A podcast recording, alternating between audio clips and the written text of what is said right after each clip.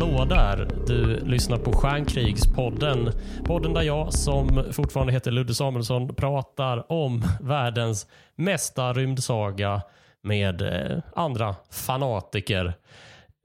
Trogna lyssnare minns att jag en gång samtalade med Anders Jansson om några av Star Wars-världens många starka personligheter och karaktärer.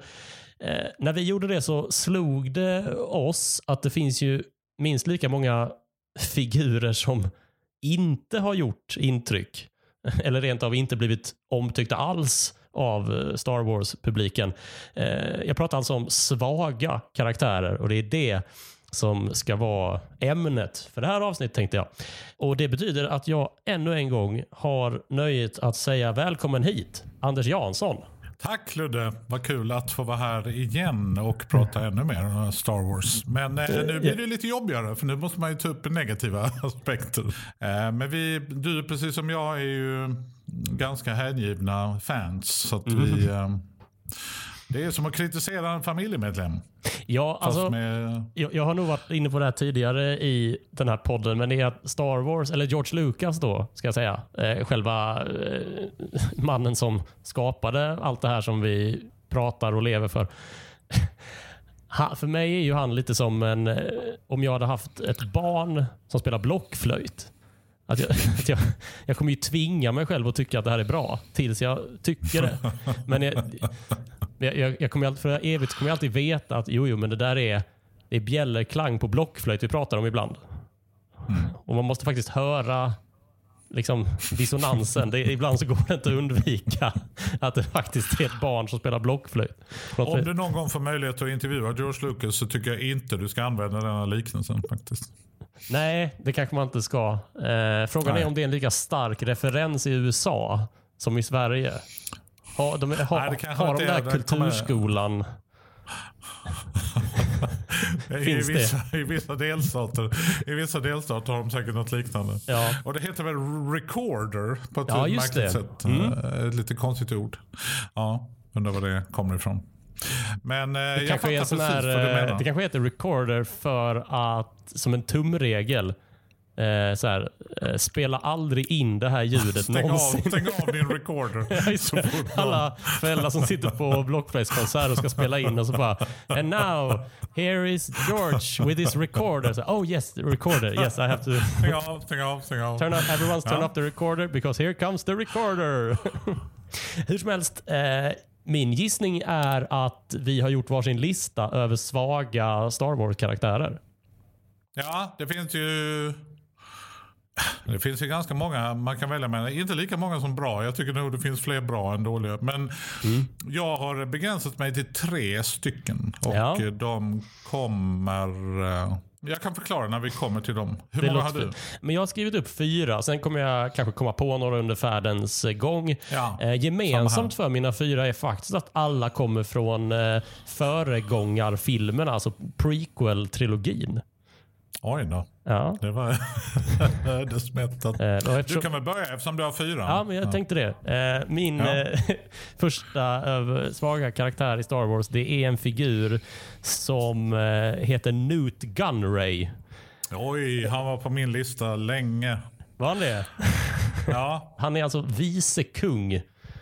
Och jag vet inte, det är väl något man har på Tasmanien och sånt, va?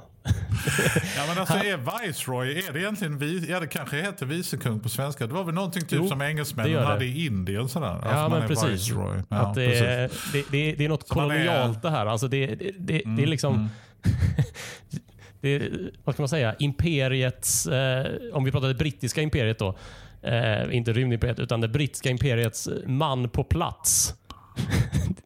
Ja, exakt. Bara för att markera, Indien är alltså vårt, och om ni undrar varför så har vi en vit kille här i uniform. Liksom. Exakt. Det är en vicekung. Men Viceroy Gunray, Nute Gunray, han är inte vicekung över Indien eller Tasmanien för den delen, utan han är vicekung över organisationen Handelsfederationen. Som är, vad ska man säga, fiendeorganisationen i episod 1. Och episod 2 och episod 3. Men de introduceras i episod 1 från 1999, The Phantom Menace. Och då är det så att själva plotten i den här filmen är ju någon slags väldigt avancerad politisk konflikt. Ja, det är väl en blockad, va? Ja, just det. Precis. Där de försöker kontrollera Padme och hennes gäng på vad heter nu hennes planet? Naboo, ja. Mm. Att det är någon blockad mot Naboo. Och så ligger de i någon omloppsbana där runt och blockerar. Mm. Och den, jag menar, när man såg Phantom Menace, när kom den? 99? Ja, eller? Just det. Jag såg den i New York på Sigfeld. Wow. Ja, det var lite, det är en väldigt fin bio. Och med 3,000 eller 4,000 platser. Wow. Man börjar ändå med A Long Time Ago. Fox-fanfaren och sen A Long Time Ago. Och redan där började ju jublet stiga i salongen. Folk började liksom, det var ganska taggade. Och sen kommer John Williams musik och då fortsätter bara jublet, det enorma jublet. Sen kände man ju under den här crawl-texten att folk... Ska vi säga då? Vi kan säga då, för den som till äventyrs inte har sett en Star Wars-film, så börjar varje film med en liten prolog i textform. Man får veta lite bakgrunden till där berättelsen tar vid, varför den tar vid just där den tar vid. Och där blev det lite mindre upplivad stämning i salongen. Ja, man försökte ju hålla koll på lite namn och där var ju Obi-Wan Kenobi. Coolt, det är han tillbaka, vad häftigt, fast du vet, och lite nya namn och sådär. Men man börjar liksom Trade Federation, där känner man ju vänta nu. Vad är det liksom en nationalekonomisk odyssé? Det är dagens New York Times de har tryckt upp här. Ja, verkligen. Det är märklig känsla. Och det fick man ju infriat i de första scenerna som är ganska sega, kan man ju säga. Ja, för det är nämligen så att hela den filmen börjar med att två Jedi-riddare, Obi-Wan Kenobi och hans mästare Qui-Gon Jinn, som spelas av Liam Neeson, känd från Love Actually. Om den hade kommit då, det vet jag inte. och Taken, för helvete. Ja, och Batmans mästare ju i Batman Begins. Christopher Nolan-trilogi. Ja. Just det. Ra's al Ghul. Just det. Just det. Nu kan vi outa honom för att det får man inte reda på förrän det är slutet. Nej, precis. Nej. Precis. Men vi spoilar Batman Begins. Ja, precis. Nej, men då är det så här att Handelsfederationen med Nute Gunray i spetsen blockerar en planet, och då är det liksom Jedi-riddarna, lite fredsmäklare, lite förhandlingspersoner som ska reda i det här. Det är någon slags grannfejden situation. Lite så. Där de är Robert Aschberg. Ja, men precis. Ja, men, och då kan man ju säga då så här att Handelsfederationen styrs ju egentligen av liksom ärkefiende nummer 1, det är ju Darth Sidious, som sedermera blir känd som Kejsar Palpatine, Sith-mästaren. Det är han som håller liksom i trådarna. Alltså, Nute Gunray är ju bara en spelare på någon slags galaktiskt schackbräde. Sådär. Men Nute Gunray är ju... han är med på min lista av svaga karaktärer för att han är ju inget hot. Han är ju filmens antagonist, men han är ju inte farlig på något sätt. Nej, verkligen inte. Han, alltså dels utseendemässigt, han har en jävligt märklig mun. Ja, alltså han och ingen näsa. Ingen näsa, jättekonstig mun. Och sen är det ju någon slags... Jag vet inte, någon slags angrepp på japanska personer, för att de har ju lite asiatisk brytning sådär, så man får ju lite sådär USA, Japan, andra världskriget. Ja, just du vet, det. Någon som jobbar på ett hangarfartyg i den japanska flottan liksom, och det känns... Jag vet inte. Jag kan ju förstå varför de vill använda dialekter och ha lite olika, alltså typ representation sådär, att man ska få lite feeling. Att det är hela tiden Star Wars, tycker jag, att man... Det är ju ute i rymden i en galax för länge sedan, men man gör också lite, vad ska man säga, anakronistiska trick för att få folk att tycka om karaktärer eller sådär. Men i vissa fall så väljer man helt enkelt fel i röster eller dialekter och så. Och här känns det ju ganska... Jag vet inte, de börjar ju direkt med Det sa något här happened here. De har ett jävla märkligt japanskt. Ja, just japansk. Det. Once again, you come before us, your highness. De är lite, ja, men precis. Det, man får liksom ingen... finns ingen riktig anledning till att de låter som de gör. Utan de ska bara låta annorlunda för att de inte är de goda på något sätt. Det finns liksom ingen riktig anledning på något sätt. Nej, men alltså, i de första filmerna, A New Hope och dem, så var det ju många engelsmän, och det tricket har man ju använt ganska länge i amerikansk filmindustri, att ta in folk från England som pratar med engel utan brytning, om man säger så. Och de har ju ofta spelat bovar och allt möjligt, och det har ju fortsatt. Eller så tar man dem från Tyskland, som i Die Hard 1 och 3 och i James Bond också, va? Blofeld har väl lite verkligen. Så här tysk-österrikisk...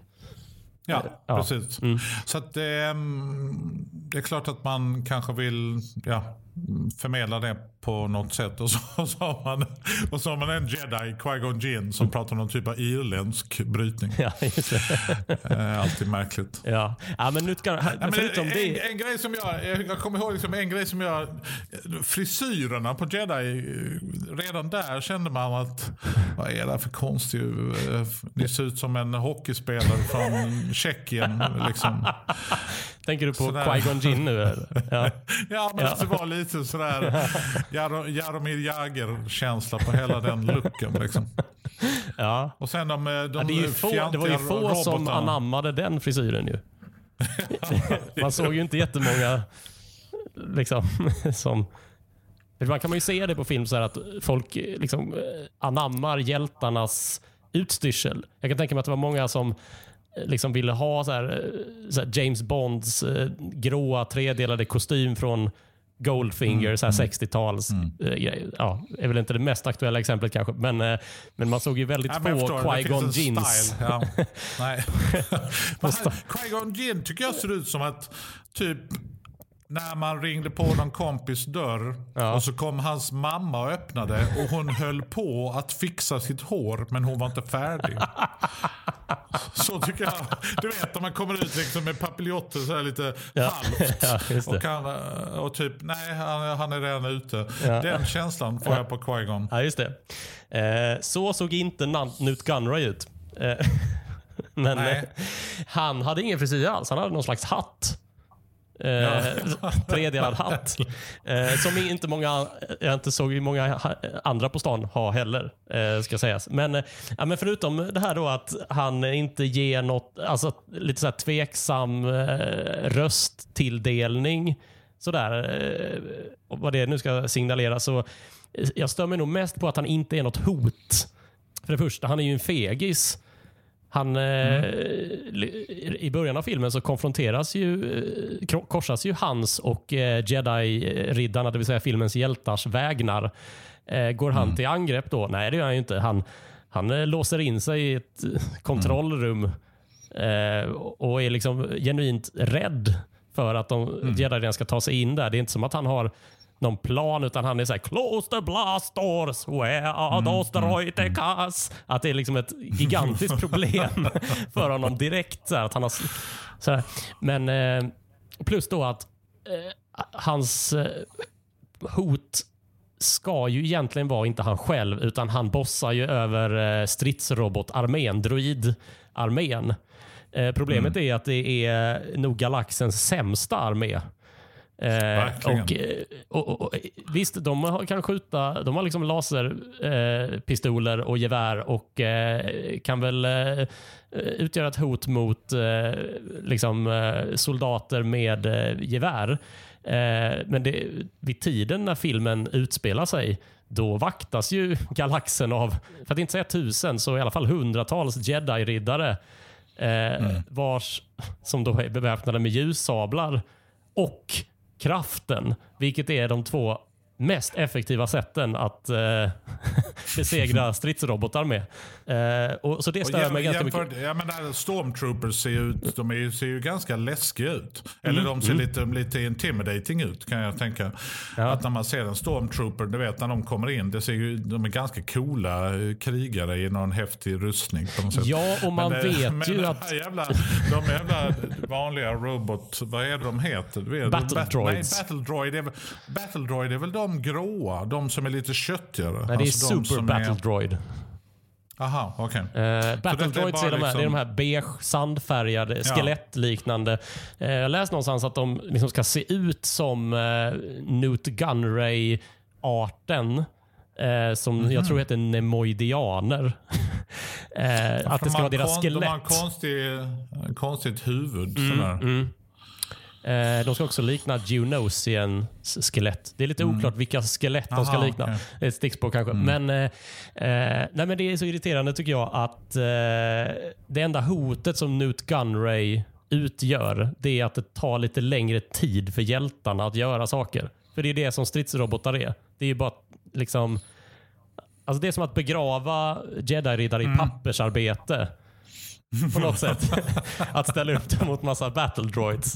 En grupp battle droids, 8 stycken, motsvarar en förenklad självdeklaration. Ja, men precis. Ja, men exakt så. Det tar samma tid ungefär att kötta dem. Ja, men precis. Det är ju uppenbart att hotet i det mörka hotet är ju inte Nute Gunray och Handelsfederationen, utan det är ju Sitherna, Darth Sidious och Darth Maul. Sådär. Men båda de två, Sidious och Maul, förekommer ju väldigt lite i filmen, och det är väl kanske det bidrar säkert till deras till bilden av dem som hot. Men som sagt, Handelsfederationen är ju mer som någon slags transportsträcka liksom. Vi måste fylla den här filmen med action. Ställa upp lite battle droids så tar det lite längre tid på något sätt. Vi ska plussa Handelsfederationen för droid-eckas som jag tror jag pratat om, som är de här rullande robotarna med. De är ju intimidating. Det var Nute Gunray. Mina rut om Nut. Vad vet vi om hans kompis? De är 2 stycken. Jag tappar ju hans namn just nu, vad han heter. Men det är han den gröna. Det är inte så konstigt. Den ena har röda kläder och den andra gröna. Om man tittar på Nute Gunray, han är helt... Det är ju inte en färgstark karaktär, för han är helt grå. Ja, alltså han är verkligen... precis. Han har ingenting som gör att han poppar ut eller liksom det händer någonting. Ja, utan precis. Det är verkligen... Alla som äger en iPhone 12 Pro med olivgrönt av den färgen. Exakt. Ja, men han har liksom fått... Om någonting har möglat till kylskåpet, han har fått de färgerna att leka med. Ja, precis. Det känns så. Ja. Grönt, lite grått, lite blått. Sådär. En utkavlad möglig lasagnehatt. Ja, exakt. Där har vi honom. Men jag tycker att det är fint att vi ger dem ett eget avsnitt. Det tycker jag är ganska fint alltså. Att de får det här. Ja. Finns nog ingen podd där någon har sagt så mycket om Nute Gunray som i den här. Någonsin. Okej. Vem står högst upp på din lista? Jo, det är då en annan karaktär från den här filmen, för det går inte att bortse från Jar Jar Binks. Äntligen Jar Jar Binks, vad kul. Och jag tycker lite synd om Ahmed Best som gjorde honom, för att han visste ju inte vad detta innebar. Man får en fråga, vill du göra en av karaktärerna i de nya Star Wars? Ja, för fan, det är klart att man är på där. Alltså vilken grej. Ja. Absolut. Och han var ju komiker och liksom lite sådär voice actor och... Han gjorde nog så gott han kunde helt enkelt, men sen dels så är det ju karaktären som är ganska förarglig liksom, och jobbig och ska vara någon typ av comic sidekick. Och så har han ju en väldigt jobbig röst och sättet han pratar på. Och sen är ju inte riktigt tekniken där. Det här är en animerad figur. Om man har sett lite bakom kulisserna material från det mörka hotet där Jar Jar Binks förekommer, så ser man på set så hade ju Ahmed Best, skådespelaren, en keps med Jar Jar Binks huvud på. För att hans huvud sitter mycket högre upp, så att det är Han ansiktet sitter i nacken och han bar solglasögon för att skådespelarna inte skulle titta honom i halsen när de pratade med honom. Det hade nästan varit bättre att köra Jar Jar på det viset än så som han är på riktigt nu. Alltså det är för att jag hade föredragit att ha Ahmed Best med någon konstig grej på huvudet och solglasögon framför. För att, ja, det hade varit kul vet, faktiskt med honom i en vanlig, eller som en människoroll liksom. Ja, allvarligt talat. Och där känner man ju nu, när man tittar på prequels så fick ju George Lucas genomföra mycket av det han inte kunde göra i originalfilmerna. Men begränsningar för konstnärer, det vet ju både du och jag, det är ju ganska bra att man inte kan göra allt man vill. Nu när han gjorde prequels så hade han ju dels ett koncept som alla längtade efter och man visste om att, jag menar, de drog in ganska mycket pengar ändå, de här tre första. Han kunde göra saker, men man känner att nej, det är inte riktigt där. Du är inte riktigt, tekniken är inte riktigt där. Nej, de fixar inte det. Ett exempel på detta tycker jag är när Jar Jar leder de två Jedi-riddarna på Naboo. Precis när arméerna har landat, då flyr ju massa djur och sånt och sen kommer de här maskinerna i skogen där och då så träffar han ju dem och när de ska hoppa ner i sjön för att träffa Boss Nass och det här Jar Jar Binks är ju Gungan, det är hans art och de bor under vatten. Precis. Så han är ju liksom en simmare av rang. Han ska göra ett svandyk eller en riktig. Det där, exakt det jag pratar om. Ja. Det känns inte alls bra. Nej, det ser inte så bra ut heller. Han hoppar ju typ upp 18 meter och sen när han landar så själva den plumset ser så dåligt, det är så dåligt gjort. Men det är som att man har kastat en liten sten. Ja, jag vet inte. Ja, det ser väldigt konstigt ut. Och vi pratar alltså om animationen och inte om liksom simhoppet. Och sen försöker man ju motivera Jar Jar sådär på lite olika sätt i filmen, att han ska vara lite kul, han ska bli kompis med Anakin och han tillför lite comic relief. Men han blir mest bara i vägen och lite förarglig sådär. Och det... Ja, alltså det blir bara, min bild är att det blir bara de komiska inslagen kvar, eller det är de enda som syns. Jag har också svårt att köpa honom som figur, för att det som med många animerade figurer så verkar det vara väldigt, väldigt svårt att skapa tyngdpunkt på virtuell väg. Inte minst i det här simhoppet så är det som att han flyter hela tiden. Och att han är ihålig liksom. Alltså inte bara som karaktär utan själva den fysiska konstruktionen Jar Jar Binks är liksom tom på något vis. Och du är ju inte den enda som skulle lista Jar Jar Binks på en lista över svaga Star Wars-karaktärer, utan det är en väldigt kritiserad figur. För mig är det ju, det är mycket nostalgi inbyggt i det här, eftersom det var den första filmen jag såg. Det var den jag blev hänförd av, men det var väl inte Jar Jar som hänförde mig. Men jag var också 9 år gammal, så det är ju väldigt svårt att liksom kommentera rasism och sånt. Och inte min animationsteknik. Men det är någonting med att han är så, han liksom inte han väger liksom ingenting. Jag tror att många som har sett animerad film eller spelat tv-spel och sådär, så är det ofta det som upplevs som overkligt, att de är liksom ihåliga. Det är liksom platt. Och när man till exempel kör bilspel tycker jag det är väldigt tydligt. Codemasters, det engelska bolaget som har gjort rallyspel och Dirt och Grid och de här nya. De är väldigt duktiga på physics, som man ju kallar det inom spelspråk, att känslan i bilen är tung och den rör sig så som man kan tänka sig att en bil gör liksom. Och det är precis samma sak med visuella effekter i filmer, att de har ju blivit enormt mycket bättre på detta. Alltså de har ju blivit.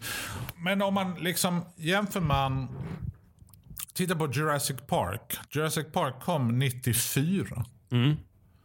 Det är 5 år före Phantom Menace. Mm. Och effekterna i Jurassic Park är ju ganska bra fortfarande idag. Och det var ju för att de var så kloka att de använde en kombination av Stan Winstons liksom mekaniska dinosaurier och ibland då CGI-dinosaurier när de skulle ha helbilder och sånt. Men där funkar det ju för att de var, jag vet inte, det känns bara som att de valde rätt liksom. Ja, men i Jar Jars fall och vissa andra karaktärer från prequel-filmerna så känns det som att, jag vet inte, de slarvar lite har det känts tycker jag. Och det kanske var för att det var så många effektshots i de här filmerna att man i Jurassic Park är det ändå ganska mycket vanlig live action med skådisar och liksom det är bara dinosaurier ibland, men ja, det är väl det där att liksom sälja illusionen som och jag, ärligt talat, George Lucas är ju inte världens bästa regissör tycker jag. Alltså det... han kom ju undan, men han är inte dålig på något sätt. Alltså han har ju mycket bra tankar och sådär, men han är ju mycket mer en berättare och en innovatör liksom än vad han är en regissör, och det märker man ju när man ser Empire Strikes Back att när han tog in Irving Kirshner till exempel, men han är inte dålig på något sätt, men Spielberg kanske väljer... Man hade ju velat att Spielberg kanske skulle göra någon Star Wars-film. Vad jag vet så var han ju inne och storyboardade fighten mellan Dooku och Yoda i Sith. Han hade inget att göra, så att George Lucas skickade dit en storyboard-kille till Spielberg, så fick han leka med den. Och när man tittar på den scenen så kan man faktiskt se att det här är någonting annat. Det här är en regissör. Alltså pratar de om slutduellen i Attack of the Clones. När Yoda flyr liksom. Vilken är det? Nej, Clones, du menar inte duellen med Yoda och Dooku, utan menar du duellen med Yoda och Palpatine? Ja, det är det nog. Ja. Det måste ju precis i kongress. Men då är det Revenge of the Sith episod 3. Men tillbaka till Jar Jar Binks. Det kom ju lite kritik mot honom då och då, att karaktären Jar Jar ska vara någon slags nidbild av svarta personer. Hur förhåller du dig till det? Nej, jag vet inte. Alltså att han är lite så här jive, att han är lite ja, men du vet, lite så 70-tal blaxploitation alien på något sätt. Ja, men precis. Ja, jag kan ju förstå kritiken, men jag ser inte den lika tydligt som med Nute Gunray och hela hans asiatiska dialekt. Georgia känns... Nej, jag vet inte. Men det är fel person att svara på det kanske. Ja, precis. Och det är väl kanske jag också... Alltså Georgia spelas ju av en svart skådespelare. Jag vet inte... Alltså jag tror nog att jag har lite svårare att se det eftersom det är en totalt påhittad vad ska man säga, art så att säga. Och jag tror att vi som Star Wars-publik har ett annat förhållande till olika arter eller raser eller vilket ord man nu väljer, eftersom det finns så oerhört många. Vi har liksom aldrig vetat vem som sitter bakom masken på de många olika så här rymdmonstren eller rymddjuren som har liksom smugit sig förbi i bakgrunden eller så här. Jag hade ingen aning om till exempel om hur Chewbacca såg ut. Nej. Från början. Där finns det ju en skillnad någonstans när det är totalt påhittade karaktärer jämförelse eller totalt påhittade arter jämfört med att Louis Armstrong tackade nej till att spela King Louie i Djungelboken, orangutangen som spelar jazz. Det är ju en annan sak, för där finns det ett sånt direkt samband mellan att mellan liksom den här liksom rasistiska bilden av svarta människor som apor. Samtidigt så han är också en väldigt känd musiker som har en cool röst, så att Jag förstår absolut. Jo, det var en annan tid. När man gjorde Djungelboken kanske, det var ju väl på 50-talet. Så att det, ja, precis. Men jag förstår vad du är ute efter. Men samtidigt, svarta skådespelare måste ju också kunna spela alltså animerade utan att det kopplas direkt. Mm. Men visst, det kan ju bli problematiskt kanske om man gör det på fel sätt. Sådär. Men det är ju inte bara svarta, utan det kan ju vara liksom alla olika minoriteter eller vad man nu säger, ursprung och etniciteter heter det. Ja. Nej, men det är ju precis. Nej, men jag har inte tänkt på att Jar Jar skulle vara liksom någon nidbild sådär. Men visst, när du säger det så kanske. Nej, och det... om man vill se det så kanske man ser det, och det kanske räcker. Jag fick ju inte det här klart för mig förrän liksom 10 år efter att jag hade sett filmen, och det är ju inte alls så konstigt. För vid tiden när jag såg filmen så hade jag, och jag tror inte att jag var ensam bland 9-åringar, en utvecklad begreppsapparat om problematik bland på film när det kommer till vilka roller som utstrålar olika vad ska man säga, etniska ursprung. Och vad man får göra på film och så. En rolig grej tyckte jag med Jar Jar Binks, det är ju att dagen efter premiären i USA så dök det upp en hemsida med adressen killjarjarbinks.com och där, det säger ganska mycket att man direkt registrerar det domännamnet. Men ja, det är en karaktär som många ogillar, och där, det känns alltid lite jobbigt att lägga ytterligare en tegelsten på honom. Hade han haft en mindre roll, alltså hade han varit mer någon slags kul grej på vägen sådär, då hade jag inte stört mig lika mycket. Men nu så bär han ju ganska mycket av. Han är ju ändå sändebudet mellan Gungans och Naboo, och han är den som representerar planeten egentligen, alltså på något sätt, åtminstone en falang. Och då får han så mycket, han blir så viktig på något sätt. Och det, jag kan tänka mig att de tänkte att han skulle vara lite som C-3PO, alltså lite sådär bara liksom allmänt störig och berätta saker som kanske var irrelevanta när man tittar på det, men som kanske ändå var viktiga. Men i och med att de använder honom så himla mycket så blir det mer tydligt att han inte riktigt funkar. Ja, jag såg Jar Jar som ganska mycket som en parallell till Wicket, alltså en av Ewoken i Return of the Jedi. Alltså den där urinvånarrepresentanten som representerar det organiska som de goda, oavsett om det är republiken eller rebellerna, kämpar för. Alltså mot liksom,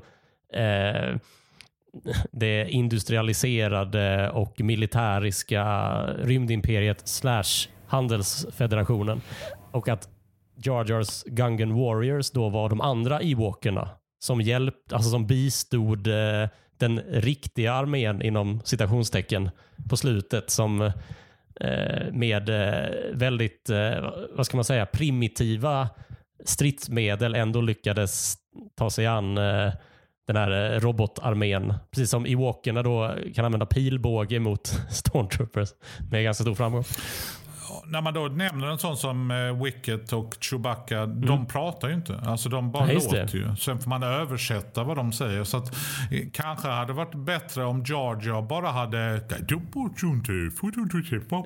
man kunde låta lite mer som någon sån, så hade kanske någon av Jedi-killarna, han berättar att vi ska bort till den här sjön. Eller ännu bättre, att de inte förstår honom alls. Han får så mycket bärande. Ja, men exakt, precis. Men i och med att han bar så mycket betydelsefull information så man bestämde nog att man måste ju kunna prata, för att han berättar så mycket om storyn liksom.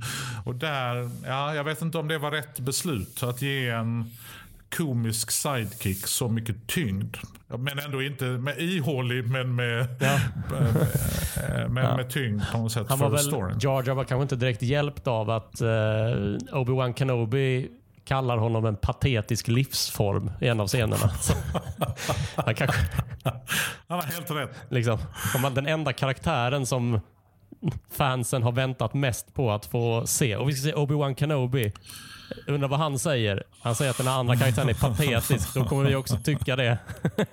Verkligen, ja. Ja, men sen så kan väl tillägga lite om Jar Jar Binks är ju det här att han har ju bjudit på lite härliga konspirationsteorier bland fansen om att Jar Jar skulle vara en Sith Lord, för att det är ju faktiskt han som i Attack of the Clones, alltså den efterföljande filmen, ger kansler Palpatine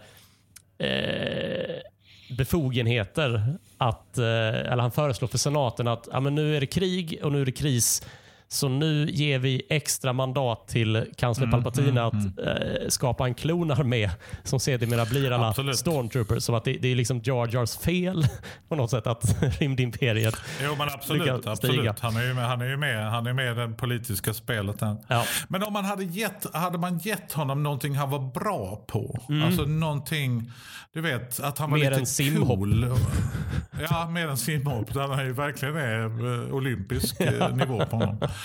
Precis. Men att liksom, hade man gett honom något, att han var duktig på fighting eller att han var bra på att ta sig in på ställen, eller du vet, att då hade man liksom, hade man gillat honom, och då han kan ändå vara en lite komisk sidekick sådär, men han borde ändå vara bra på någonting. Alltså. Ja, för men nu är han ju lite som... Om du tittar på Pirates of the Caribbean, Jack Sparrow är en ganska spännande karaktär.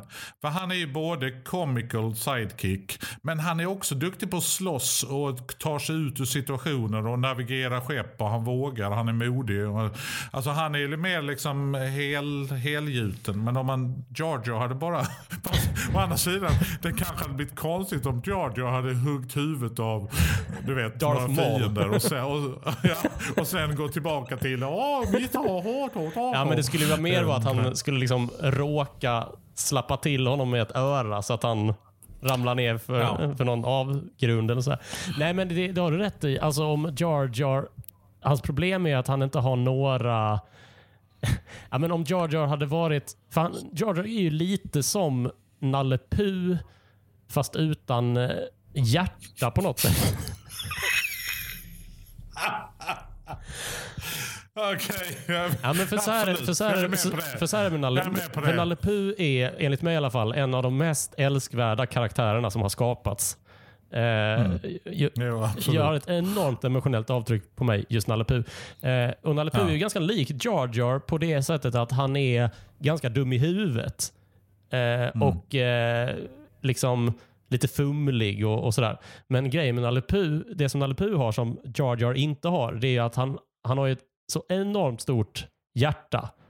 Och han är så naiv, och han är liksom en björn med en mycket liten hjärna, som man säger. Att han någonstans, han vet om att han är lite fumlig och sådär, men han ser det lite som ett hinder. Alltså om Jar Jar hade haft samma betydelse för, säg, Anakin Skywalker, som då är ett barn, som Nalle Puh har för Christopher Robin, så kanske det hade varit något annat. Men Jar Jar är ju mest bara en sköjig lirare som är med. Liksom.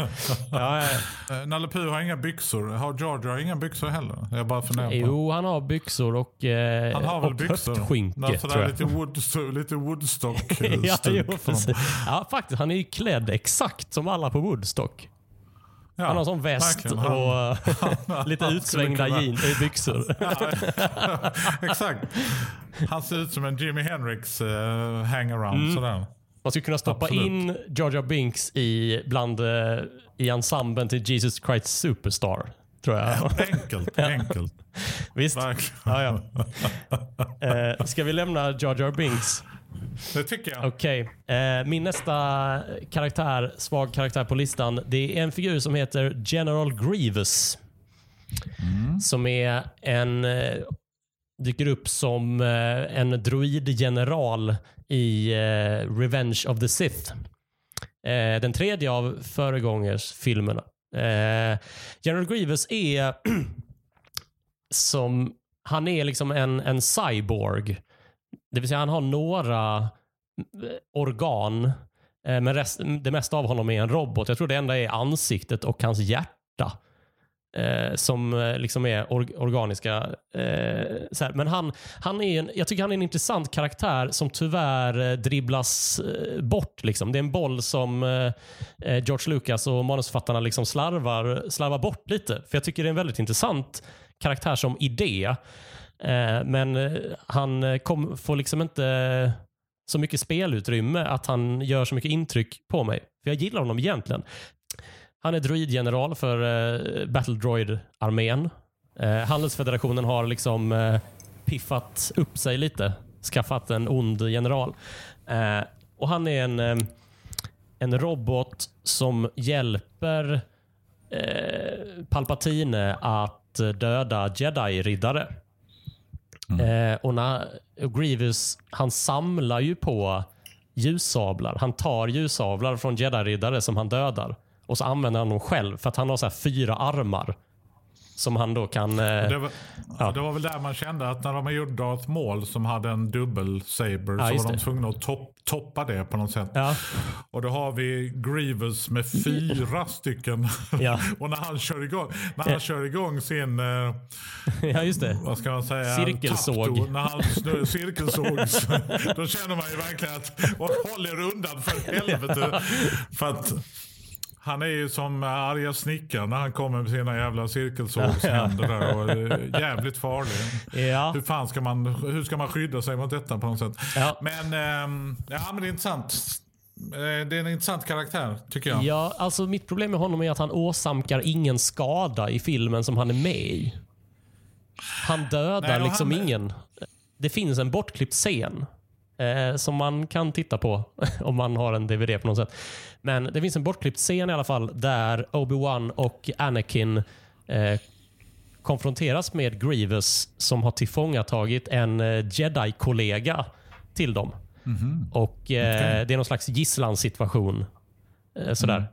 Mm. Och den slutar med att massa Baldroids omringar Obi-Wan och Anakin och framför deras ögon så avrättar Grievous den här Jedi-riddaren och då tar hennes ljussabel. Och den scenen hade jag gärna velat ha med. För då hade man liksom förstått vilket hot han utgör. Som det är nu så går han liksom mest runt i sitt skepp och hostar. Jag tycker så runt att den ljudeffekten gillar jag att den är så metallisk. Det låter som han har covid tycker jag att det är lite metalliskt hosta så att han, absolut. Nej men för att han är också en sån här för jag gillar honom som hans komposition. Han är ju mycket snyggare animerad än vad Jar Jar är till exempel. Ja, han är robot liksom, så det är lättare att animera honom på något sätt. Men han är inte komplett för mig helt enkelt. Och man får liksom inte veta någonting om hans bakgrund eller varför han just har blivit droidgeneral. Och framförallt, vad är det som har hänt med honom som gör att hela han förutom ansiktet och hjärtat är liksom mekanisk? Han är någon slags indikation kring vart Anakin är på väg. Precis. Det är väl någonting med det tematiska att han är någon slags blandning av maskin och någonting annat. Jag tycker tyvärr att animationen, varför gav de honom en mantel? Den funkar inte alls. Nej, den är ful. Ja, den är jätteful. Den är jättekonstig. Ja. Men hans, precis som du säger, designen är ganska cool och det känns som att karaktären hade mer potential om man hade byggt upp honom kanske lite mer på något sätt.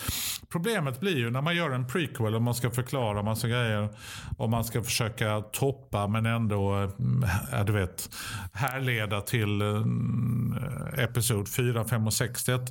Man måste ha ganska många karaktärer liksom. Och ibland känner man att de får inte tillräckligt med tid. Alltså men det håller jag verkligen med dig om. Alltså Darth Maul tycker jag, varför överlevde inte han? Nej. Det gjorde han ju. Han är ju med i lite andra filmer nu. Men jag tycker bara var synd att han till synes då dog. Det hade varit liksom mer intressant om man kände vad hände med honom. Att man bara kanske hade någon liten epilog där man såg att han tog sig upp, eller liksom att man, när man har byggt en sån bra nemesis och sån superköttig, och han är ju det bästa med hela, i princip med hela Phantom Menace, eller åtminstone till bit delvis, så dödar man honom och sen så måste man hitta på någon ny liksom, och sådär att, ja, jag tycker det är ett genomgående problem i prequel-filmerna att de har för många skurkar som går på löpande band, och det kommer vi antagligen prata lite mer om när vi pratar om mitt nästa namn på listan, som, ja, men jag låter den vara osagt fortfarande, men för att säga någonting mer om General Grievous, så är det väl det här att den enda utgångspunkten som vi som publik har för prequel-filmerna, det är ju Obi-Wans och Lukes möte i A New Hope från 1977, där Luke frågar Obi-Wan så här: "Did you fought the Clone Wars? Yes, I was once a Jedi Knight, the same as your father." Bara det lilla replikskiftet är ju faktiskt, utgör ju nästan hela Revenge of the Sith, där Grievous är liksom general på den ena sidan i klonkriget då. Och det är ju lite synd att man inte får, ja, men man hade behövt lite mer lite högre insatser, tycker jag, i klonkriget. Alltså man hade ju velat ha någon sån här någon anledning till att alla var så rädda för Grievous till exempel. Varför är han så fruktad liksom? För jag menar, vi som publik är ju ganska vana vid att se battle droids i en Star Wars-film och tänka, ja, fast det där är ju ingen match för Jedi-riddarna ju.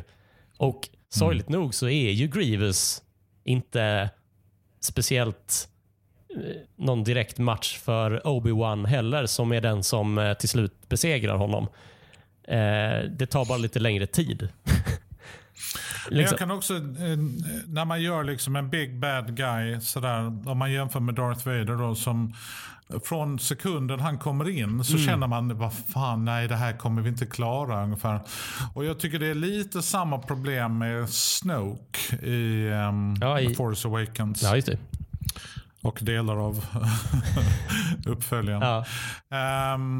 Att han känns inte på riktigt. Alltså om man nu jämför med Ian McDiarmid som spelar Kejsar Palpatine, och han, det är en riktig person, och det man ser att han är ond. Det är någonting med honom som, fan, det är jävligt. Och Yoda till och med, jag menar, han är inte animerad i vissa delar, eller i början i alla fall.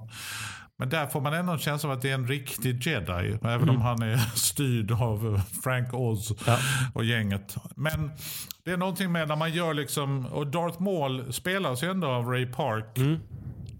Och han har ju någon fysisk presence, eftersom han är super martial arts kille sådär, och han ser ju menacing ut liksom, ja, sådär. Och det, när man gör en totalt CGI-bov, jag vet inte, det är ganska svårt att göra dem intimidating, för man har ingenting att gå på. Man har ingen, det finns ingen skådis som man kan se genom ögonen sådär på något sätt. Så att hade man gett Grievous kanske, jag vet inte, gjort honom lite mer en blandning av en riktig skådis och robot på något sätt. Ja, jag vet inte. Precis. Alltså, och, eller om man nu ska ha honom animerad, en bättre backstory så vi förstår var han kommer ifrån och varför han beter sig som han beter sig.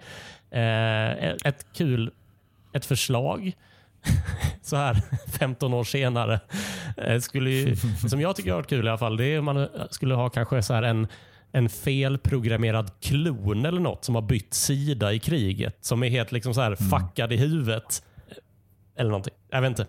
Ja, men det är det som är någonstans ganska intressant i inledningen på Force Awakens, att vi får ta del av vad en stormtrooper egentligen tänker och tycker om detta, och det är ju ganska intressant. Alltså, sen gör de inte så mycket av det, kan jag tycka, i resten av filmen, att han, alltså jag vet, lite grann med Captain Phasma och hela den just grejen. Det. Men Captain Phasma som kan nämna är ju också faktiskt ett bra exempel på en liknande karaktär, liknande Grievous, en karaktär som jag tycker verkar jätteintressant, men som tyvärr får för lite spelutrymme för att förstå hennes backstory. Hon var med på min lista också. Men...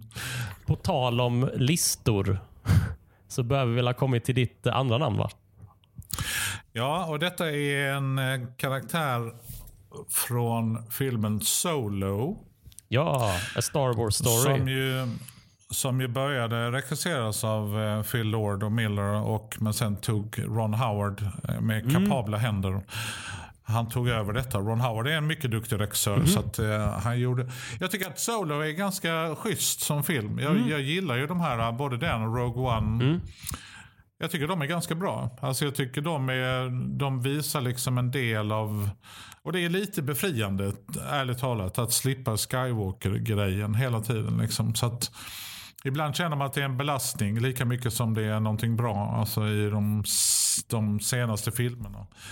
Men i Rogue One och Solo, A Star Wars Story, så får man liksom ändå ta del av någonting nytt eller någonting annat. Liksom. Och som där, ja, men lite som Mandalorian på Disney Plus, som ändå har utvecklat universumet, fast en liten tårtbit av universumet. Ja, men liksom. Precis. Det finns liksom viss beröring i form av Grogu och hela Jedi-grejen. Men i Solo, som jag ju tycker är ganska välcastad. Jag tyckte Alden Ehrenreich som spelar unge Solo och Donald Glover som spelar Lando. Ja.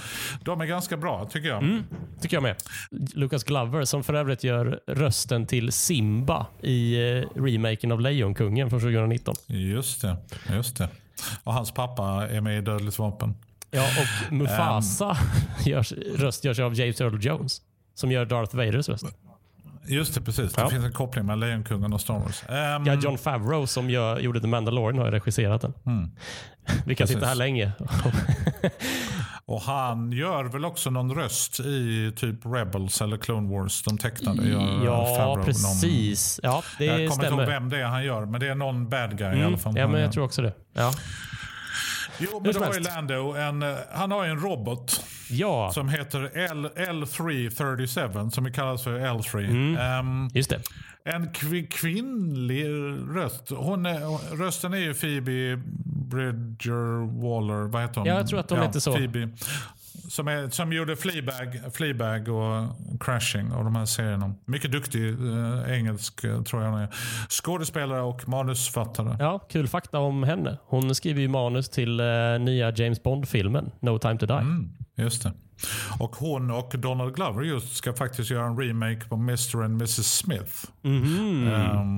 Som ju Angelina och Brad Pitt gjorde för många år sedan. Just det. Hon gör ju rösten till L337, och L337 är ju då en robot som är någon slags hopkok.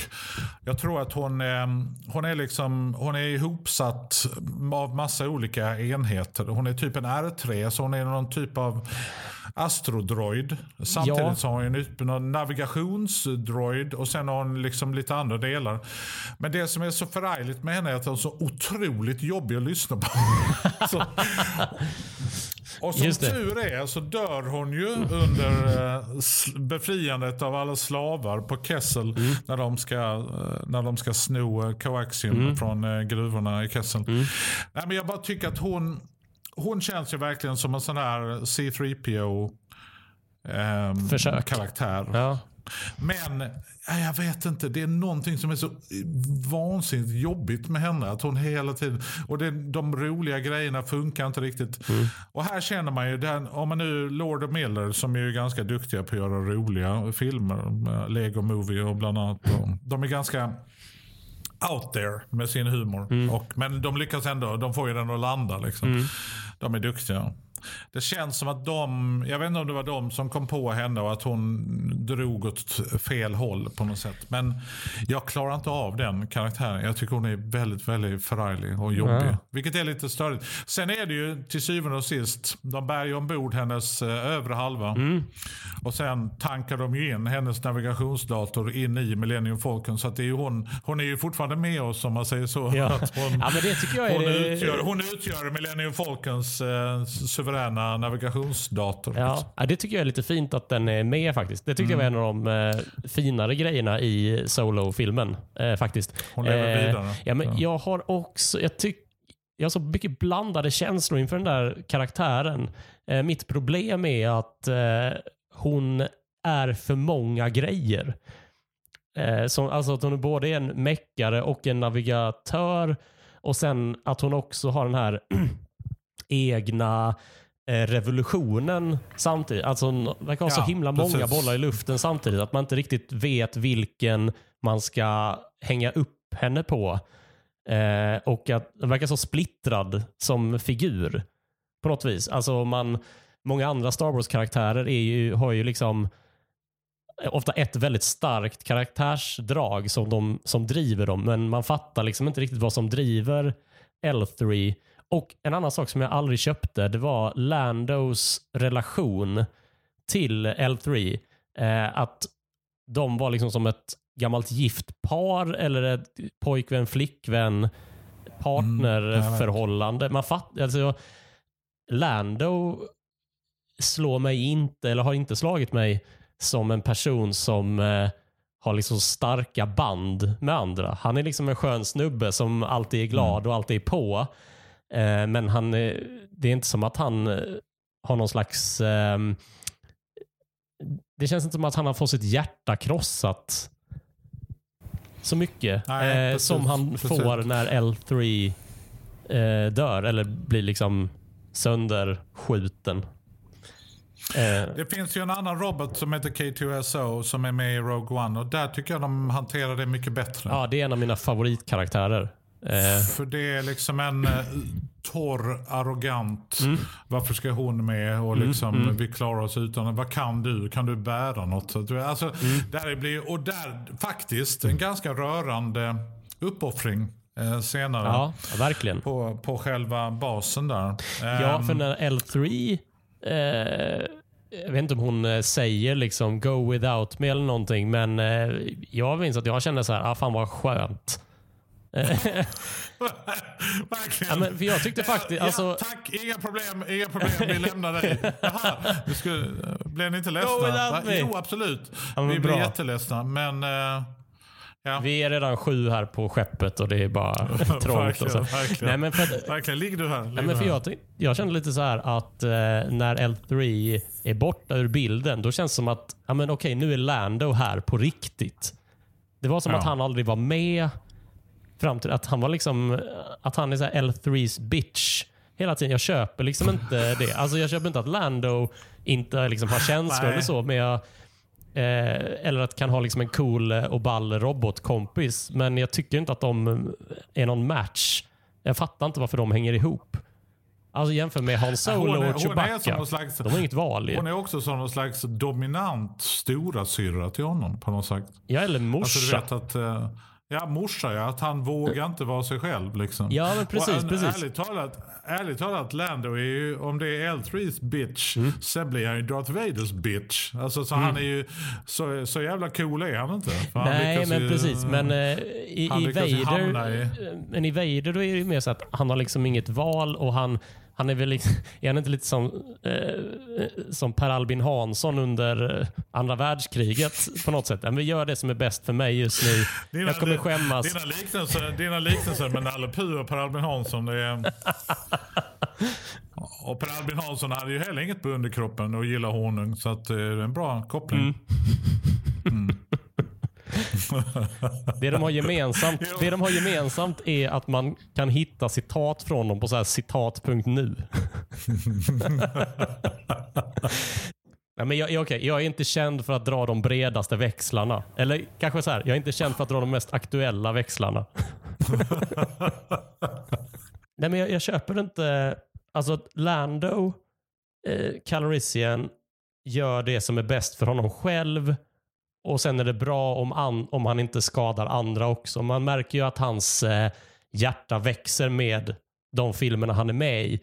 Men att han var liksom så liksom åtrår sig så till L3 i början, det fattar jag liksom inte. Det går inte ihop med hans gambler-figur liksom. Och det kanske inte är L3s fel. Det kanske är Lando-karaktärens fel. Men Men jag kan väl välja att skälla på L3 eftersom det ändå är den karaktären vi pratar om. Jag fortsätter bland prequel-filmerna på min lista. Vi har kommit till Greve Dooku. Jag tror du skulle ta Watto. Nej, jag gillar ju Watto. Aha, jag tycker han är rätt kul alltså. För att, han flyger ju. Ja, fan. Precis. Och han är immun mot Jedi mind trick. Det tycker jag är roligt. det är roligt. You think it's like a Jedi waving your hand around like that. Jag tycker det är roligt. På tal om folk som har röster och så här. Är han typ italienare eller typ slavisk ryss? Ja, men åt det hållet ska jag tippa. Yeah. Han har ju också fått kritik att han är business, så att det är lite sådär att etniciteten. Så. Ja, precis. Men vet du vad? Jag fattar ju precis vad de kritikerna menar i associationsväg. Men jag kan ju också få lite känsla till en karaktär som nog ligger dig ganska nära, Göran Jonsered från Svenska kändisresor. Men att han är en liten sån bov på landsbygden. Eller hur? Ja, nu är din triptyk färdig. Nalle Puh på Albin Hansson och Göran Jonsered. Ja, men jag kan, alltså, sen är Göran Jonsered, han är ju mycket gladare figur än Watto. Men att det är samma typ av person som är så här, vet du det, när de ska göra affärer så är det liksom... Ja, men ska vi inte satsa lite pengar i ett podrace? Liksom. Göran Jonsered hade absolut varit bättre i rollen som chef för Handelsfederationen. För att han hade gillar du att handla? Gillar du federationer? Kom med i Handelsfederationen! Svenska Star Wars-resor ordnar... Ah, ja. 1895 kaffekaka. Vi åker ner till Coruscant och provar Death Sticks. Ja. Kostar det 1000 krediter? Nej, det kostar endast 800 republikanska krediter. Ja, om du har koaxium går det också att använda. Ja, om det är någon lyssnare som undrar vad vi gör. Det är helt i världen att öppna hipp Star Wars. Att vi gör hipp som Star Wars. Det hade varit en underbar... Ja. Utmaning. Ja, men, många samtal om upphovsrätt från Disney kanske. Ja. Och från oss. Ja. Vi pratar lite. Watto är alltså... Watto var en parentes. Men jag gillar Watto för att jag tycker att han... Okay. Jag ser hans syfte liksom. Han vill tjäna cash. Mm. Och det tycker jag är en backstory så god som någon. För det är bättre att ha en backstory att inte ha någon backstory alls. Vilket för mig sökt in på Greve Dooku. Som är då på min lista över svaga Star Wars-karaktärer. Darth Tyrannos. För här är också en Sith Lord. Spelas av Christopher Lee som spelar alla skurkar i alla filmer.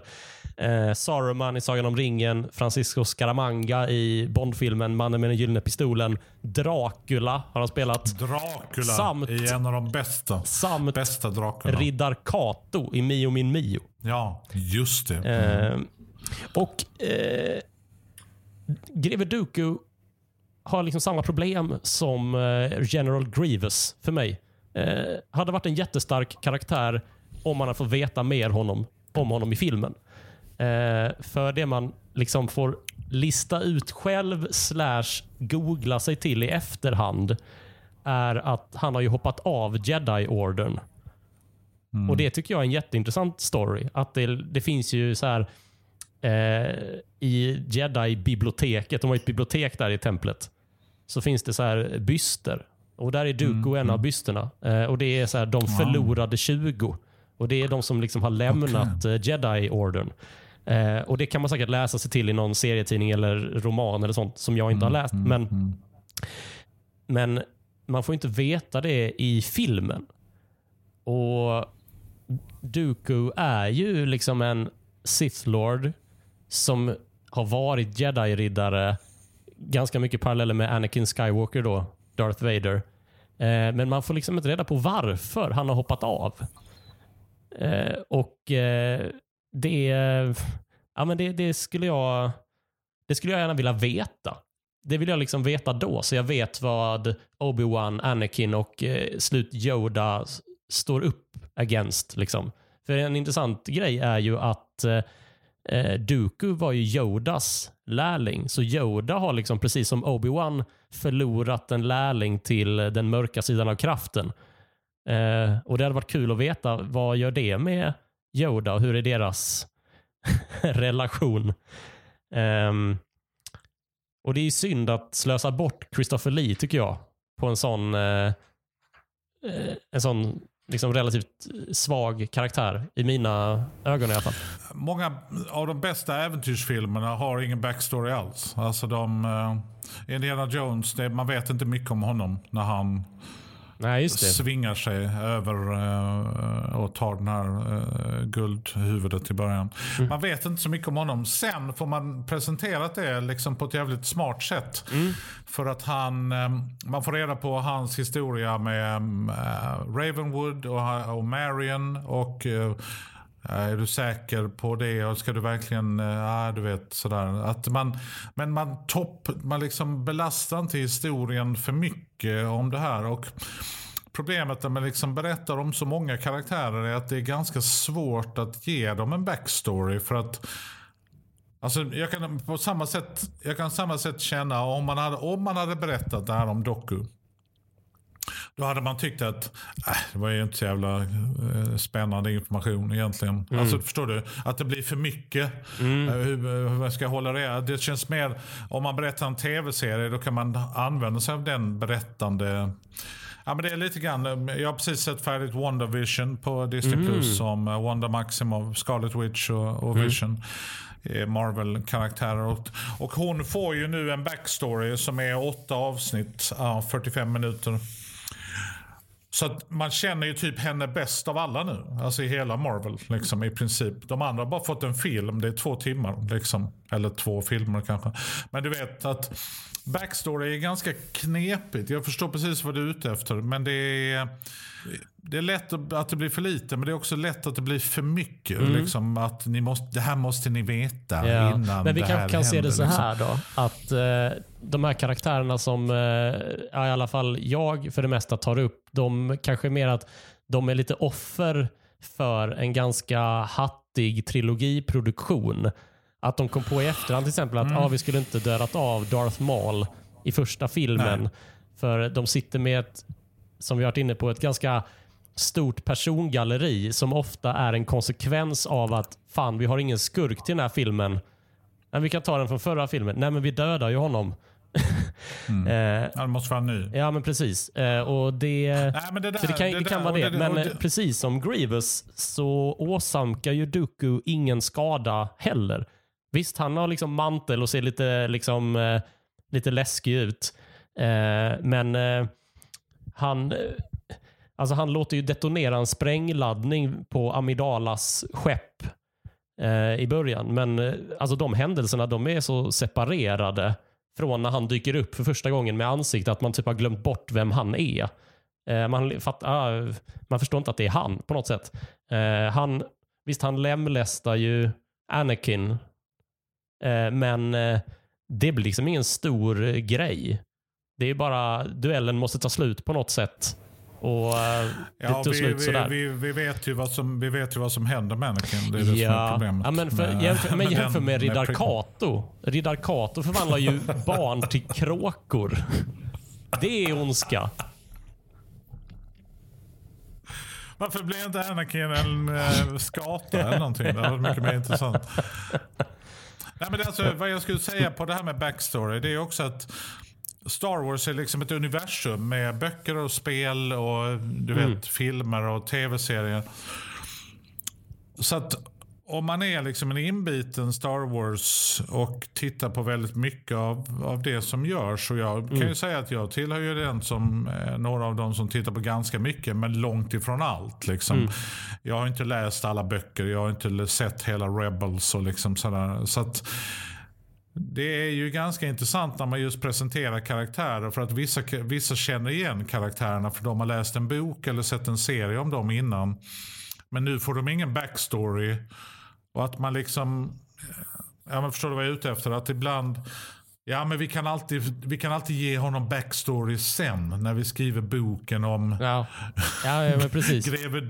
Greve Dookus skräddare kanske får en egen tv-serie och då får vi reda på mer om Dooku eller han har ju en ganska cool rymdmoppe som han kör runt på. Just det. Ja. Han som servar den, hans mekaniker kan få en egen bok snart. Vet man. En prequel till när Dooku köpte sin första cykel med banansadel. Det är ganska knepigt med backstory just i sådana här sagor för att det blir så... Ja, men du vet, så om man jämför med Sagan om ringen där ju Sauron... De böckerna, liksom Silmarillion och de här, de tillhör ju överkurs rätt så mycket.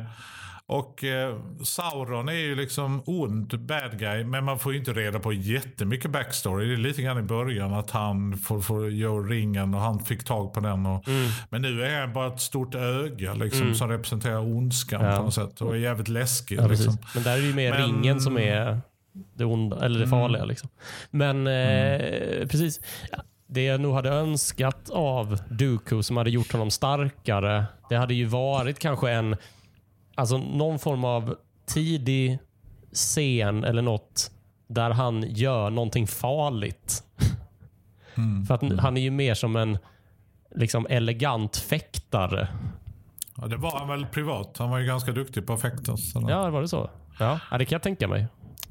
Han sägs ju vara en av inspirationskällorna till James Bond. För han jobbade inom en brittisk underrättelsetjänst under andra världskriget. Gjorde en del Black Ops. Sådana. Det är en person med en väldigt intressant historia. Han kände ju Tolkien personligen.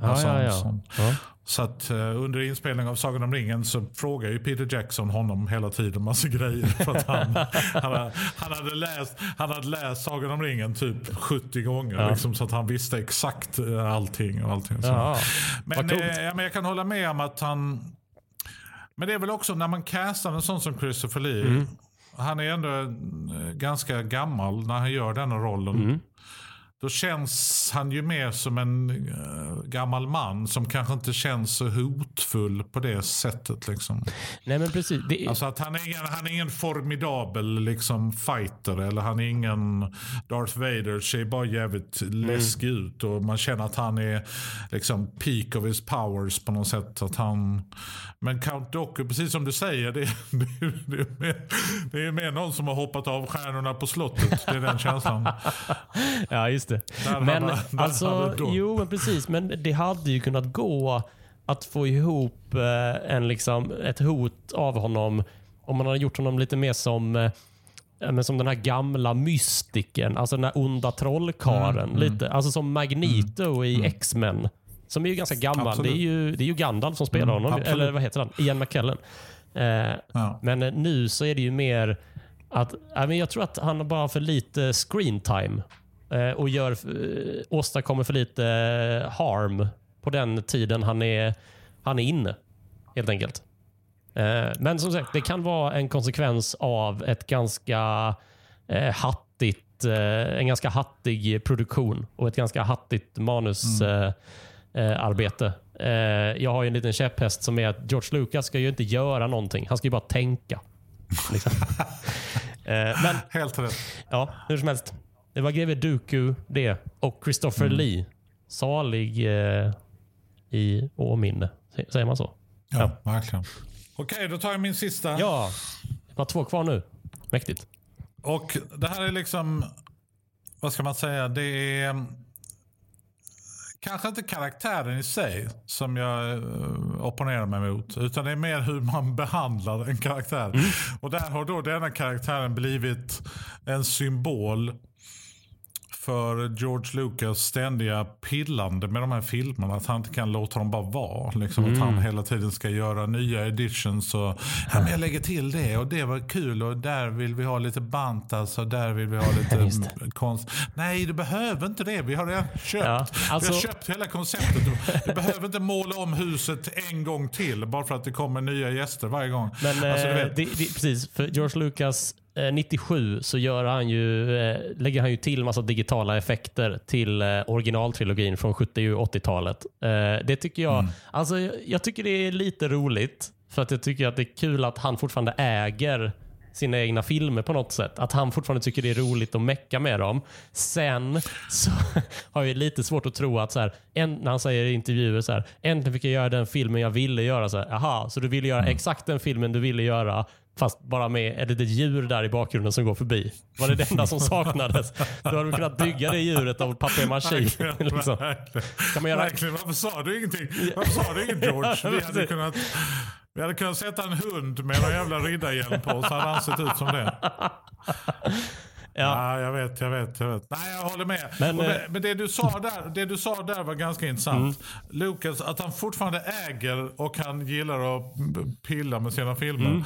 Han äger ju inte Star Wars längre. Det är du och jag som äger Star Wars. Och alla nu är det ju Disney som äger det, så nu har inte han så mycket med saker att göra heller. Dessutom. Nej, men alltså du vet, det är ju fansen som äger Star Wars. Så det är väl lite grann det här när han ska in och liksom... Men han är väl också ett fan, är det inte det? Det är nog det jag tänker alltså. Att han är ju ett fan med nycklarna till fabriken. Ja.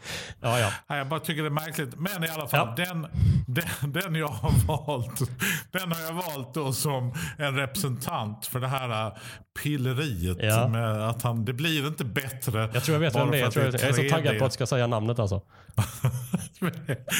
Okej. Det är då en av frontfigurerna i Max Rebos band. Du visste det. Ja. Heter det inte så? Vad heter... Detta är karaktären Sai Snootles. ja, visst. Och Sai Snootles gör då i de här special edition... Vi pratar om Return of the Jedi. Ja, vi... På Jabbas bas på Tatooine så har han ju ett husband som drivs av den humanoida blåa elefanten Max Rebo som är en fantastisk karaktär. Skitcool. Spelar keys. Mycket cool.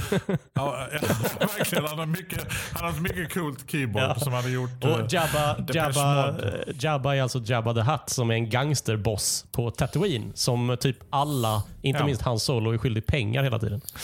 Ja, precis. En smuggelkung. Och då har han ett husband, och i detta husband så finns det lite sångare och så här. Finns det bland annat, och jag tror att Sai Snootles, jag tror inte att det är hon med läpparna. Nej, jag tänker att du tänker på han som sjunger bla bla bla bla. Det är min bästa imitation. Han, eller hur?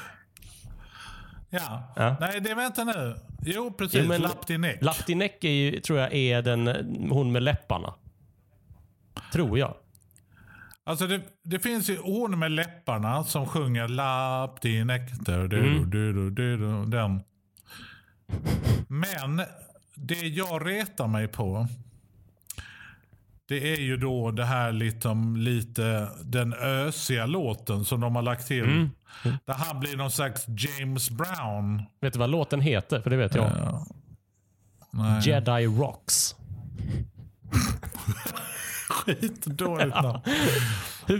Varför då? Undrar man ju. Nej, men du, vänta nu här. Risken är att Sai Snootles är Laptinek. Problem, det är kul att det är en risk. För jag vill absolut inte säga fel här. Men problemet är att... Okej, nu läser jag från denofgeek.com. With the new song came new special effects. The original three-piece Reboband was up to 9 members. The original rod puppet Sai Snootles, alltså då var det hon som sjöng Laptinek, var nu en all CG creation, bla bla bla. Men nu kommer det, och det, jag har inget emot Sai Snootles, okay. Jag tar tillbaka detta, utan här kommer det en kille som tillhör rasen Yuzum, och han vet vad han heter? Han heter då i förnamn J-O-H, Joe. Ja. Och i efternamn Y-O-W Z-A. Jausa. Jo, Jausa. Ja, okej. Okay. Exakt. Det är den karaktären jag inte gillar. Size Noodles, jag ber om ursäkt. Ja. Hon är absolut sexy om man nu gillar bollar med spinkiga ben och en överläpp liksom, ja, som är en meter från två läppar som håller socialt avstånd från sin egen kropp, ja, vilket är ganska imponerande. Nej, så det är Joe Jausa som jag inte gillar. Ja, titta. Vad trevligt att upptäcka en ny karaktär i Star Wars. Det är just Jedi Rock-låten. Då gör han, och så ser man hur hans gomgrejen i munnen. Ja. Och det, jag hatar detta. Det är bara... Sluta, George. Ta nyckeln ifrån honom så att han kan komma in på ILM och sitta där på kvällen helt själv. Ja, just det. Så att det är inte Size Noodles utan Joe Jauza som jag verkligen inte tycker om. Jag måste säga att det där förstod jag aldrig. Var det verkligen? Man kan alltid ställa motfrågan. George, var det verkligen det här du ville göra? Det är helt otänkbart. Det tycker jag är det bästa vi har kommit fram till idag. Att du slår hål på...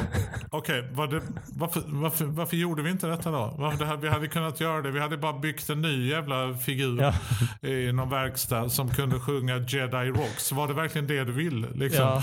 Ja. Det är ganska rolig synpunkt. Eller är det liksom... var det här gomsegeldarret? Var det det som du inte kunde göra? 83. Äntligen kan vi göra det. Ja. Ja, nej. Jag... Hade man gjort det på 80-talet så hade man varit tvungen att ha 3 personer som skötte själva gommen. Liksom. Alltså att det är mycket mer invecklat. Men däremot måste jag säga att explosionen av dödsstjärnan är ju bättre i Special Edition. Ja, de är coola. De får den där ringen runt sig. Eller den där ringen som går upp och ner. Liksom. Ja, det är ballt. Eller rakt nord-sydlig riktning. Men jag tycker att Joe Jauza representerar... Men det var inte det som fick George Lucas att gå till fabriken. Utan han vaknade upp sent en natt och bara Jedi Rocks! Och sen han väl var där så här, man kan också lägga in dödsstjärnegrejen så här, ja men gör det då. Visst, gör det. Men jag måste, är ni färdiga med Joe Jauza? Gomsegel. Nej, för det är prio. Vi är 5 personer som jobbar med gomseglet just nu. $200 i timmen. Ja. Så att men jag vill att det blir färdigt. Nej, jag tycker att han representerar det som är dåligt med det här pilleriet. Liksom. Ja, det blir inte bättre bara från... Precis, och Jedi Rocks. Karaktären i sig kanske är helt sympatisk. Men jag plockar upp honom för att han är jobbig. Mm. Ja, men jag tror inte att du är ensam med att tycka det. Han var sist på min lista. Okay. Sist på min lista är också från föregångartrilogin, prequel-trilogin. Det är Padme Amidala som spelas av Natalie Portman. Bär även titlarna drottning och sedermera senator. Men jag tror så här. Jag har ganska höga krav på anledningen till varför Anakin Skywalker blir Darth Vader. Och den anledningen är ju Padme Amidala som är Anakins flickvän och mamma till Luke och Leia Skywalker, eller Organa som Leia får heta som adoptivbarn. Det gick snabbt. Du gick direkt från flickvän till mamma. Ja. De hinner väl gifta eller gifter sig. Ja, just, nej, det gör de inte. De gifter sig. Precis, jag glömde faktiskt bort det. De gifter sig. Det är Anakins fru. Men hinner de gifta sig? Ja, i slutet av Attack of the Clones. Ja. Ja, så det händer. Ja. Nej, men för grejen är så här. Padme tycker jag också är någon slags konsekvens av liksom dålig planering. Måste det ju vara. Om det är väldigt mycket... Alltså, jag kan tänka mig att alla timmarna med att utveckla karaktären Jar Jar Binks, om de lades på att utveckla karaktären Padme Amidala, så hade hon aldrig varit med på den här listan. För att det är en tekniskt sett ganska enkel karaktär, för det spelas av en vanlig människa, Natalie Portman då, som säkert gör sitt bästa, helt övertygad om det. Ja, men för grejen är så här att Padme, dels så i filmiskt så har hon typ ingenting att göra i någon av filmerna som hon medverkar i. Hennes enda uppgift är att bli beskyddad av Jedi-riddare, och så fort hon ska göra någonting, det vill säga så här, delta i liksom det politiska arbetet att stoppa den här klonarmén, då blir hon bara hemskickad till Naboo där hon kommer ifrån. Alltså politiskt arbete, det är ju inte det ballaste man kan göra i en Star Wars-film heller, delta i voteringar och sånt. Men fråga bara Nute Gunray. Ja, precis. Fråga och det är också ett problem med Padme, att hennes huvudfiende, hennes ärkerival, eller vad man ska säga, det är ju Nute Gunray. Liksom. Och han är ju inte farlig på något sätt. Bara politiskt jobbig. Så det gör liksom att hon, visst hon kan skjuta med lasergevär, men hon gör ju det för lite. Hon är liksom, hon är ganska sällan i fara. Och när hon är det så lyckas hon ju lösa det själv ganska hyfsat. Hon är i fara i Attack of the Clones, där hon ska bli avrättad av någon ganska stort lodjur. Men samtidigt så har hon ju Anakin och Obi-Wan vid sin sida hela tiden. Vilket gör att det inte känns lika, det blir liksom inte menacing. Sen är det ju också, hon hänger inte ihop åldersmässigt. Hon ska ju vara girlfriend material för Anakin. Och Anakin är 9 år. Och tanken är att Padme i Phantom Menace, där Anakin är 9 år, ska vara 14 år. Men och sen i nästa film när Anakin är typ 19-20, då ska hon vara 24, och då är de liksom, då är det okej att de är blir tillsammans. Men jag förstår inte varför skulle hon vara med så tidigt? Liksom, alltså varför skulle Anakins stora kärlek komma in så tidigt i Anakins liv? Hon hade ju inte behövt vara med i den första filmen. Hon hade ju kunnat komma in lite senare när Anakin var lite mer pubertal, och då, därifrån kunde hon bygga liksom någon mer liksom djupare kärleksrelation som hade gjort det mycket svårare för Anakin att inte bli Darth Vader. För att, men det är väl, jag kan tänka mig att de resonerar att det är bra om hon är med i alla filmerna. För att om vi ska bygga upp en relation mellan de två som känns trovärdig, så är det bra om vi etablerar henne. Och kanske inte bara etablera henne som Anakins span liksom, utan att hon är en egen person innan. Lite så som Princess Leia är ju ändå en rebellledare innan hon och Solo får ihop det. Så är det ju. Till exempel. Så att, men inte, att jag vet inte om de försöker spegla det, men det är sant, det är intressant det du säger att.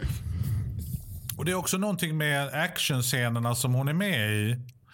Det känns alltid som att hon precis har duschat och klätt på sig. Alltså hon hon får liksom ingen stryk. Alltså hon råkar inte illa ut. Och ärligt talat, det gör ju inte ja, men du vet, hon har alltid strukna byxor, och det är liksom, hon ser alltid tipptopp ut även när hon springer runt och skjuter liksom. Och det är någonting med den, att man aldrig får se henne vara riktigt illa ute. Det är väl i Attack of the Clones när hon är på det löpande bandet där nere, liksom att hon gör lite coola grejer. Men den sekvensen är så märklig i sig på något sätt, för att den känns som ett tv-spel verkligen. Nej, men jag förstår. Natalie Portman är ju svårt att tycka illa om, för att hon utstrålar ju väldigt mycket värme och empati, tycker jag.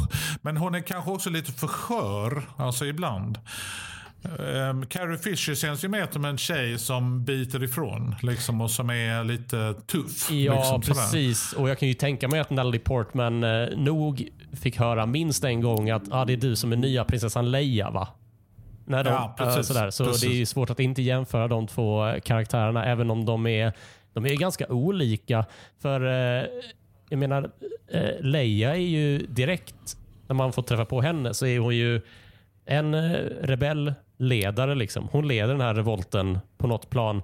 Padme, hon är ju bara, alltså visst, hon försöker ju bara ta sig till sitt jobb.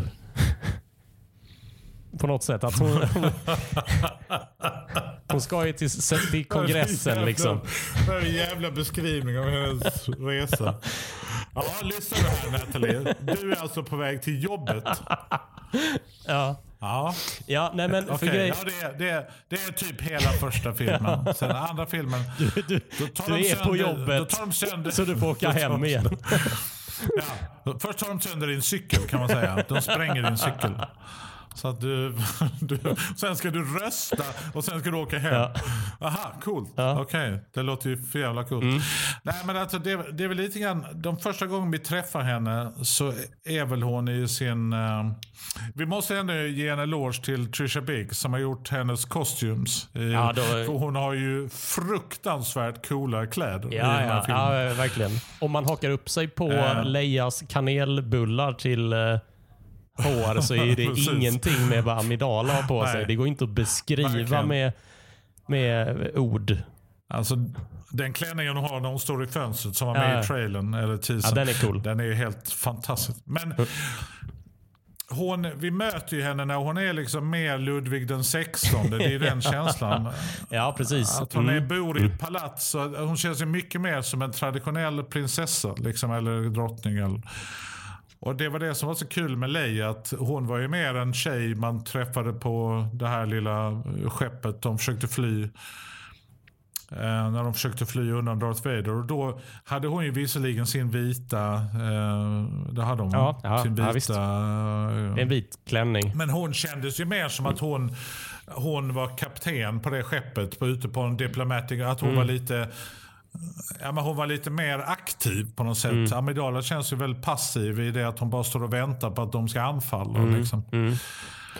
Så det, jag håller med dig. Och Leia har ju inte två jedis eller en jedi eller två jedi som skyddar henne, utan hon har ju vandrande en matta och en smugglare och en jävla pilot som tror han kan något sånt.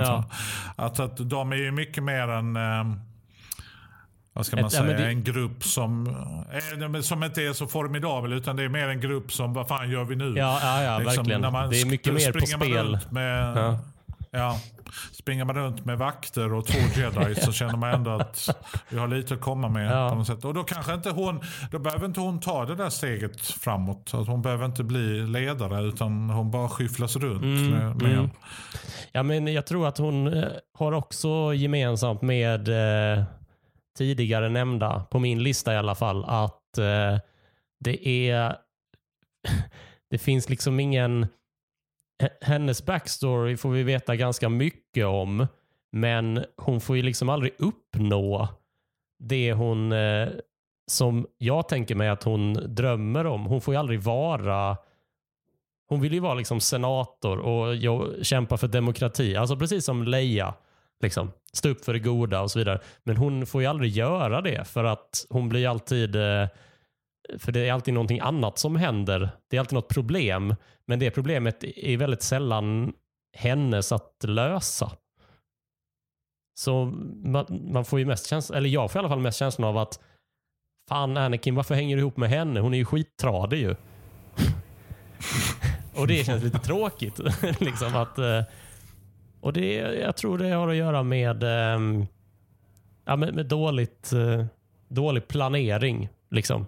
Att, jag upplever det som, när jag ser filmerna så är det som att George Lucas och de andra kommer på i film 3 att det är nog bra om vi gör henne emotionellt viktig för Anakin nu. Så att det blir svårt för honom att välja. Eftersom Palpatine säger att om du går över till den mörka sidan så kan jag lära dig hur man förhindrar människor från att dö. För Padme har drömt att Anakin har drömt att hon dör i barnsäng. Och det är ju en otroligt stark starkt incitament. Driv. Ja, men precis. Ja, visst. Så därför hamnar tyvärr Padme som sista namn på min lista över svaga Star Wars-karaktärer. Du kör Padme, jag kör Joe Yauza. Ja, jag tycker att de två figurerna summerar vårt samtal ganska bra faktiskt. Det här, vi har ju inte pratat så jättemycket om de tre senaste filmerna. Det får vi kanske göra vid ett annat tillfälle. Ja. De har ju enorma problem med vissa av dem. Framförallt Last Jedi, som jag gillar inte den alls. Alltså det är en av mina favoritfilmer. Åh herregud, Ludde. Vi kan absolut prata om The Last Jedi. Jag tycker den är skitbra. Ja, jag tycker den är asbra, verkligen. Den har sina sidor, absolut. Men det är... Och då vill jag också höra dina paralleller mellan Kylo Ren och Ior i Nalepy. Jag ser fram emot detta oerhört. Eller mellan Snoke och Hjalmar Branting till exempel. Ja. Så att, verkligen. Du får fundera på dem. Hjalmar Branting, vi är inte radikala, vi är reformister. Det var inte. Titta vad det kan. Ja, men jag tänker att vi sätter punkt här i alla fall. Vi har pratat om några, inte alla, men kanske just du som lyssnars favorithatfigur.